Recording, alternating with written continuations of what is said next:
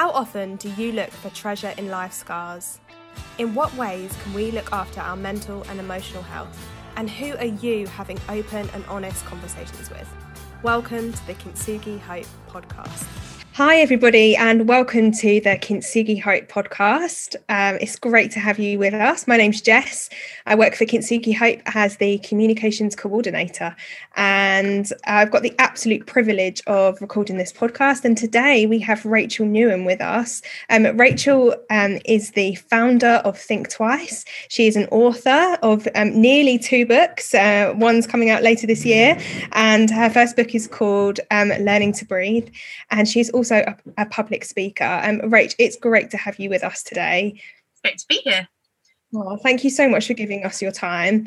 Um, and whether you're listening over on YouTube or Spotify or Apple Podcasts, it's great to have you with us. And we hope today's conversation that we have is um, really helpful, that it's insightful, that it gives you some um, top tips on maybe if you're struggling. We just want this to be a really honest conversation about some difficult topics that aren't sometimes talked about very often. Um, today we're going to be talking about depression and what that looks like um, from Rachel's experience, um, her expert opinion, and as a mental mental health advocate. And um, yeah, so we, Rach, it's so good to have you here. And um, I want to start by asking you, why do you do what you do? Great question, because I guess it's a weird job. I basically spend excuse me, my life writing and speaking um, about depression and suicide and, and other mental health issues, which is, I mean, it's certainly not what I thought I would end up doing. Um, I guess it's twofold. So the first is that I have been a Christian since I was five. And so working in the kind of Christian world, I guess, um, and doing some kind of full-time Christian work has always been part of my plan. When I was five, I wanted to be a um, missionary in Rwanda until I realised quite how far away that was. Um, but since kind of my my early, my late teens, actually doing something around faith and mental health has been, um, has been the, I guess, the goal. Um, I was really ill as a teenager with depression, particularly between the ages of kind of fourteen and twenty-one. Um, and kind of from that experience, the desire to help the church in particular um, understand mental and emotional health better, um, and to be able to kind of engage theologically with those issues has been my heart's cry. Um, and so kind of all of my work in random different bits um, has been about that, about kind of talking about mental health and reflecting on it theologically for the church. That's great. And why is that an important thing for you, for the church to reflect and create that space where they can talk about that kind of stuff? Yeah, so when I was younger, so when I was about fourteen and I began to get ill, um, there was the church weren't really talking about mental health issues at all. Um, So I had people who were in my life who were caring for me, who were amazing, my pastor and my youth worker and the chaplain of my school. Um, but actually there was no, in terms of kind of me finding resources to help myself into, with my faith and mental health, there wasn't anything around. Um, and when I was um, sixteen, I was in a psychiatric unit for the night. And I had this really, I mean, it was a horrendous experience, but I had this really strong feeling that um, we've got to shine in here. I had that phrase kind of buzzing around in my mind. And I didn't really think much of it at the time.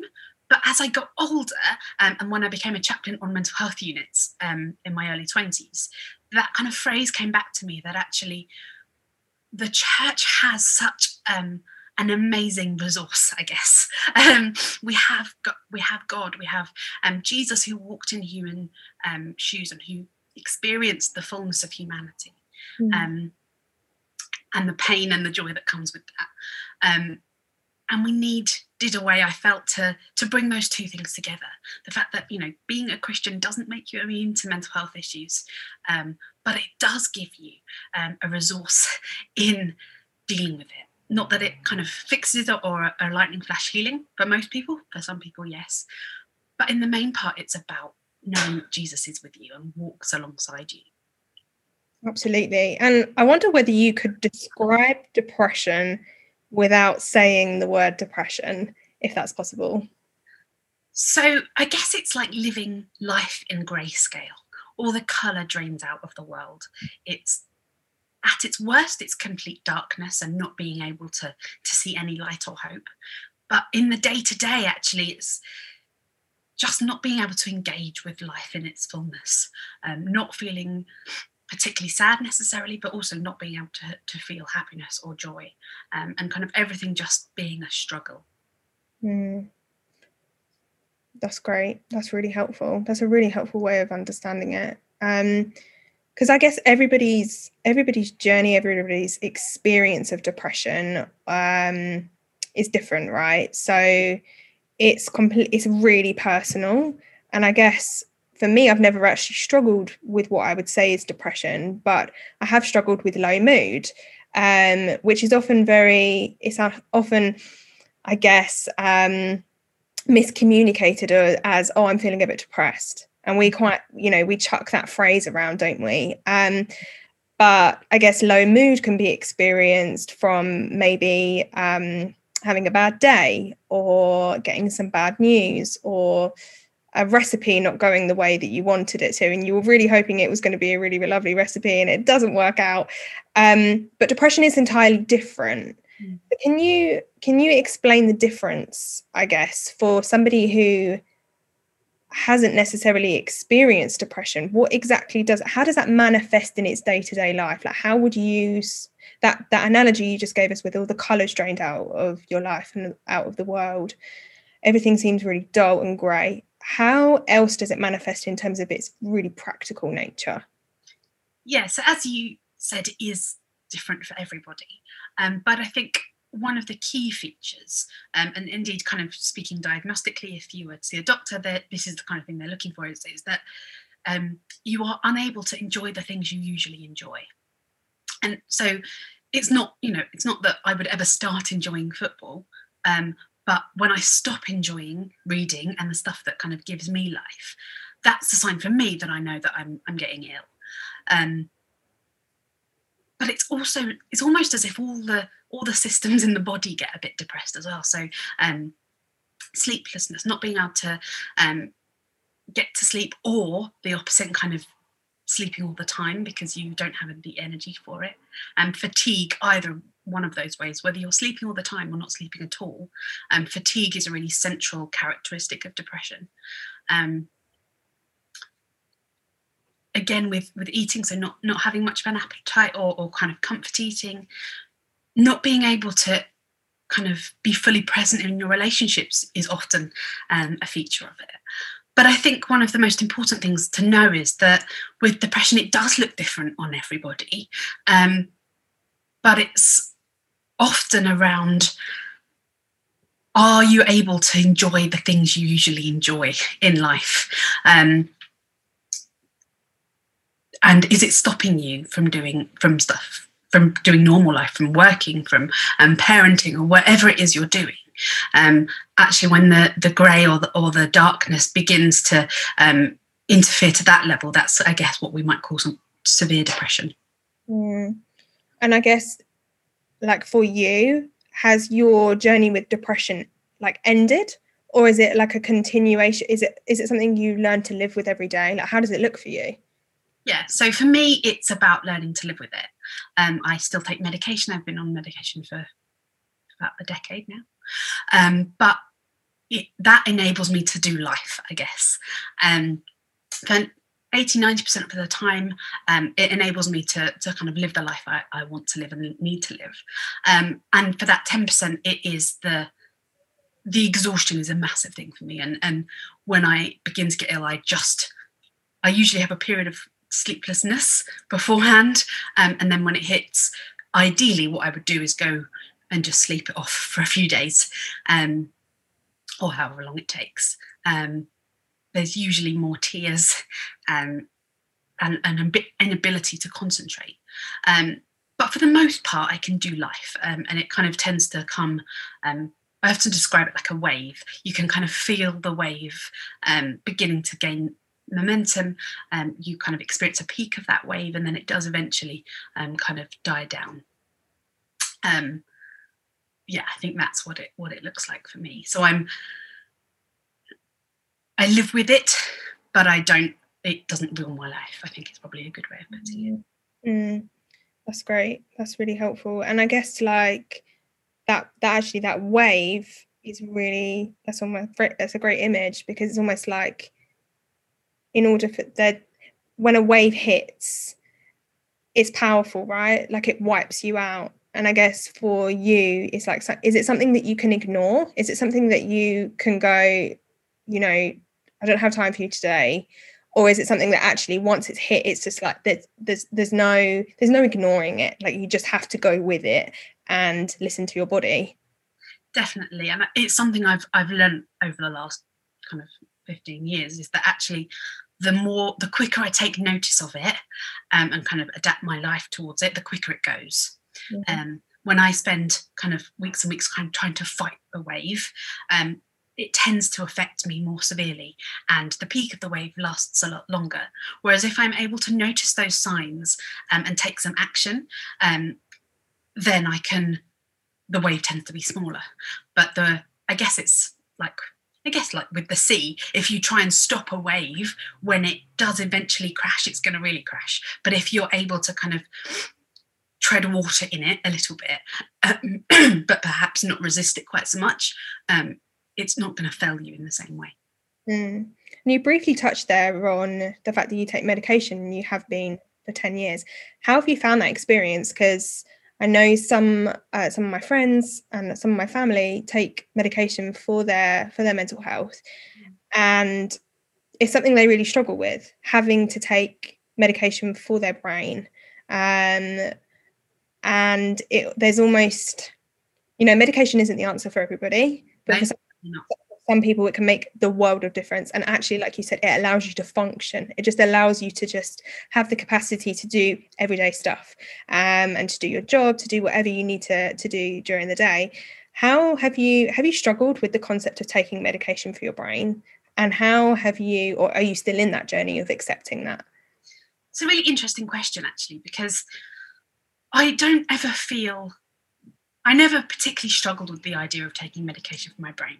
Um, I've always had quite, um, I've had chronic asthma basically since I was born. So I've always taken medication every single day um, from, you know, for as long as I can remember. And so actually from when the doctor kind of said, you know, this can, this isn't a happy pill. Um, and that, I think that language is really unhelpful, because antidepressants don't make you happy. Mm. What they do is enable you to swim, I guess. If we're going to continue with the sea analogy, and um, go with it, I'm loving it. I, I love, I love a good analogy. analogy. um, and antidepressants for me are, are the life raft that just keep you um, able to stay afloat. They don't make me happy, um, they don't make my life full of joy, but they enable me to keep my head above water. Um, in a way that I certainly couldn't do without them.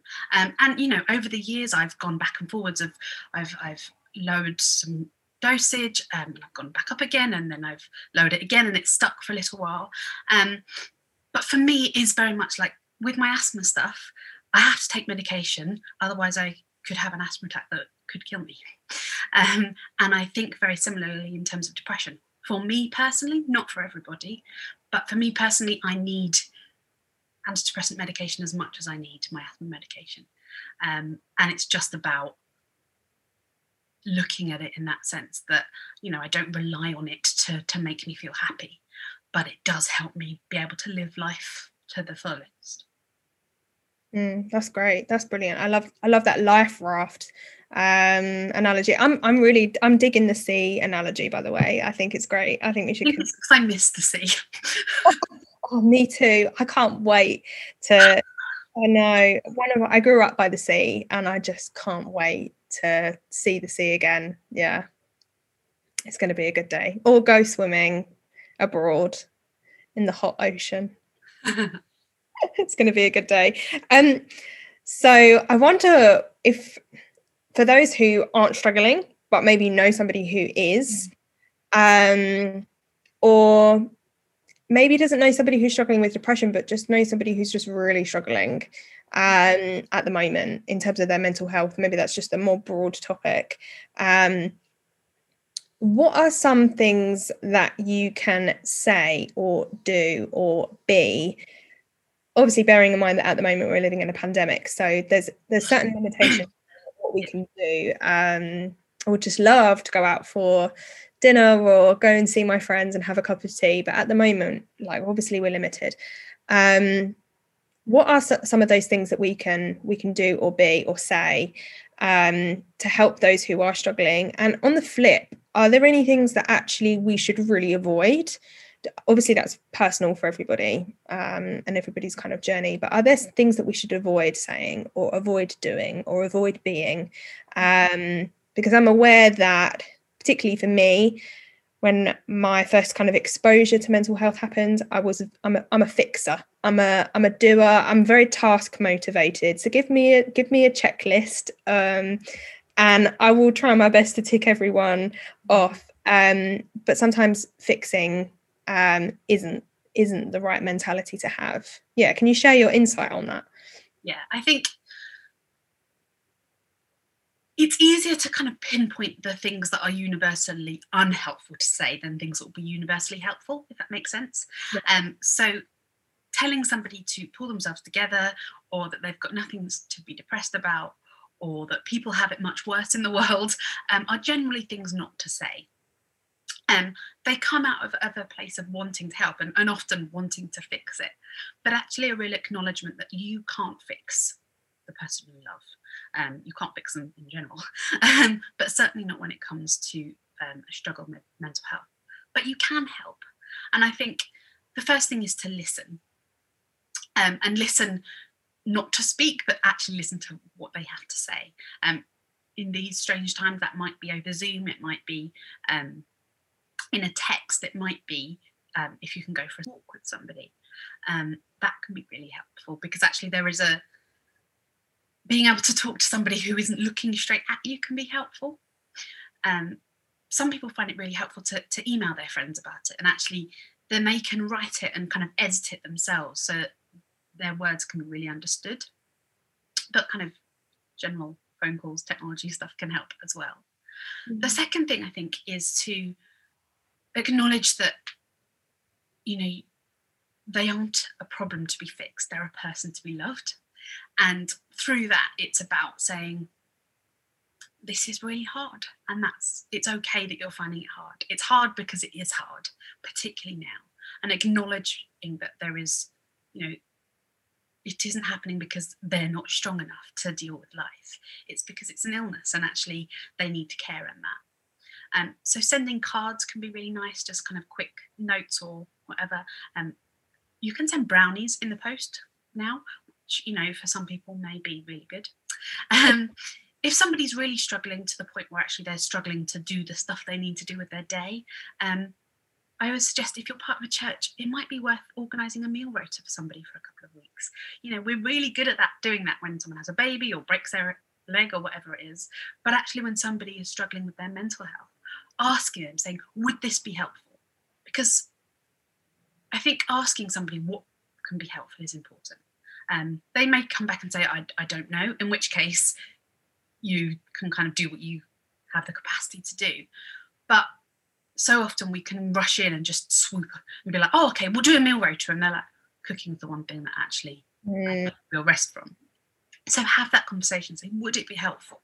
Um, make sure that they um, do speak to their doctor if they're really struggling. If they're struggling to um, do normal life stuff, actually the doctor is the first port of call, um, and you know the N H S is still open. Um, there are waiting times. It is difficult sometimes to access help, help, but it is really important that the the kind of G P is the first port of call in terms of um, responding to mental health issues, um, because they are the kind of I guess the gateway to, to further help and support. Um, and lastly, on a, on a kind of church-wide thing, actually, if somebody is struggling and needs a talking therapy, but the wait is really long, consider if they're, um, if you can kind of have a mental health fund at your church. Um, you know, again, we we are able to help our, church, our community in lots of ways with food banks and um, such like, but actually, would a mental health fund be helpful so that um, somebody can kind of get started on a on a counselling journey, or perhaps have a subsid have a have a subsidy to make it more affordable, um, so that people can get the help that they desperately need. Mm, that's a great idea. Yeah, I think it's about all of us looking at what our capacity is and actually natural skills we have. Um, and I love the thing you said about actually asking the person who's struggling, what can I do to help you? What can we do to help you? Because you're right, I love cooking. And actually when I when I am struggling, that's one thing I really love to do is still to, still to cook. And dinner, particularly through the pandemic, dinner has been one of those things that's kept me going. Um, it's like, what are we having for dinner tonight? I get excited about that. Yeah. Um, so if somebody started bringing around meals, that would be lovely. But I would also be like, oh, but I'm missing out on cooking. um, I, through a bit of research, I found that it typically can take ten years for somebody to start their journey with struggling with depression or mental health to then actually asking for help. And when you think about that, ten years is just such a long time. Why do you think there is such a long gap in between somebody struggling and then t- somebody getting to the point of asking for help? I think there are a couple of reasons. I think there's an idea that actually we should be able to cope with life. And so if we don't feel able to cope, there can be a lot of shame around that. Um, I think sometimes people might may ask for help from the people around them and kind of not get what they perhaps need, and so think, oh, okay, well, no one can help me. Um, sometimes it's around a feeling of shame that actually, you know, I'm a Christian, I shouldn't shouldn't be struggling with my mental health, and that I find really heartbreaking, because actually I think Jesus came for those who um, were the most in need. I mean, it says, blessed those um, who mourn, for they will be comforted. You know, he he hung out with the people who struggled the most in life. Um, and I think we, I'd really love it if we were able to be there for the people who um, are struggling most with life. But I also think it's a it's a practical issue for some as well, that they just don't, they perhaps know that there are mounting um, pressures on the healthcare system and kind of don't want to, they don't want to bother people. Um, they don't want to take up space that they might feel is um, better serving somebody else. But I do think we need to be able to say, ultimately, we have to go and seek help if we need it. On the flip side, um, there's a lot of talk, I think, about um, people who need help reaching out. But I think we need to rethink that a little bit and said, actually, for many people, they aren't able to reach out. It's not something they can do. Um, and so as a community, as friends, as a church, we need to be able to reach in and say, can I help you? Um, for some people, they need that kind of open-ended, can I help you, in a more general way, but say, can, you know, can I give you a lift to the doctor when we're allowed? Can I, you know, would it be helpful if we you phoned the doctors when we're on a walk so I can be with you um, in that space? Um, if you've got an appointment, can I, you know, could we sit outside so that I can do that? I think us not expecting people who are struggling to take the initiative all the time, um, particularly at the beginning, is really important. Actually, you know, we don't we don't send life rafts out to people who are drowning and just expect them to get on with it. Um, you help them to to kind of put it on and, and, and be engaged in that. So yeah, I think reaching in is really important. That's really helpful. I wonder whether I could end with a question about how your faith has played a part in your journey. And has it been a helpful thing? Has it has it been like a has it been that life raft for you, or has it has it almost added a complication to the whole journey for you? It's been both, if I'm honest. Um, so I think particularly in the early years, um, it made it harder because I, but actually that was a lot down to kind of my theology and I'm thinking, I remember thinking, you know, I can't, I can't be a Christian and have depression because I have to be full of the joy of the Lord. And yet I've recently um, been looking at that, that kind of phrase in the Bible is, you know, the joy of the Lord is your is your strength. That I used as a real stick to beat myself with. And yet when I have begun to delve into the story, and I've written about it in um, in my next book, is, you know, that was a message for the, the people at the time that Nehemiah had to say. You know, they'd had this period of, of mourning, repentance, and this was him saying, it's okay, you can rejoice in the Lord, you can, um, we can feast again, that we don't have to be in this space of um, condemnation. Um, it's time to move forward. And it's nothing to do with with saying to people who are struggling emotionally, come on, cheer up, which I think it can often be misconstrued as. Um, so I think at the beginning I, I really struggled. Um, but actually now I find a real comfort in, in the Bible and in the fact that people struggled in the Bible a lot. And there are countless stories of people who reach rock bottom but cry out to God from that place and are met with his love and compassion. One of my favourite stories is, is Elijah. You know, he runs away basically and says, take my life, Lord, I've had enough. And God responds with such beautiful compassion and practicality in that. He says, okay, um, sleep, eat, sleep, eat, now talk to me, basically. I paraphrased it a little. Um, and I think that that is really important, that we are able to, to point to the Bible, not as something that will fix us, but as something that we can say, oh, me too. Actually, you know, here is a language for what I am experiencing. Um, and, you know, perhaps we can use the language of the Psalms in our own prayers when we're not able to pray, um, and take comfort in the fact that, you know, we read that the Spirit um, groans with us and intercedes on our behalf. Um, yeah, I think it is is the greatest treasure, but it can really hurt as well. Um, it's about kind of recognising that tension, but also recognising that faith was never meant to be a buffer that we never got hurt in life. Um, it was meant as something we can hold on to when waters are stormy, to end the analogy. Lovely. Love the, love, love the link there. Um, Rach, if people wanted to read more about your story, where's the best place for them to go? Yep. So um, for more about the charity I run, Think, founded Think Twice, that's w w w dot think twice info dot org. Um, and at Think Twice Info on all socials.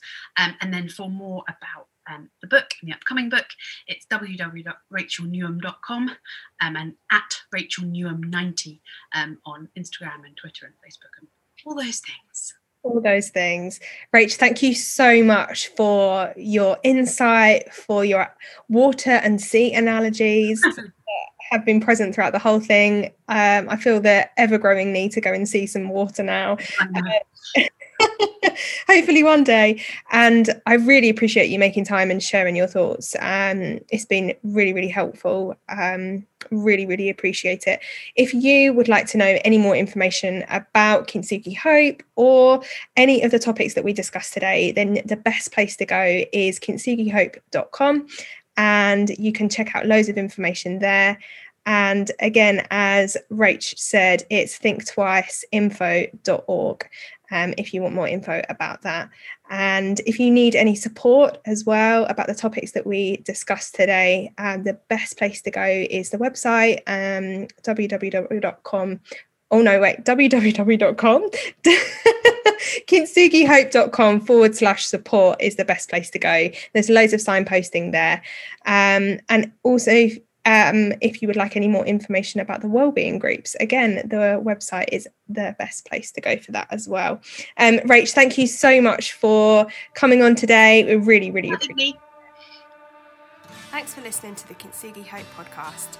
It's been so good to have you with us. Please remember to come back for more episodes and share with your friends and like and subscribe.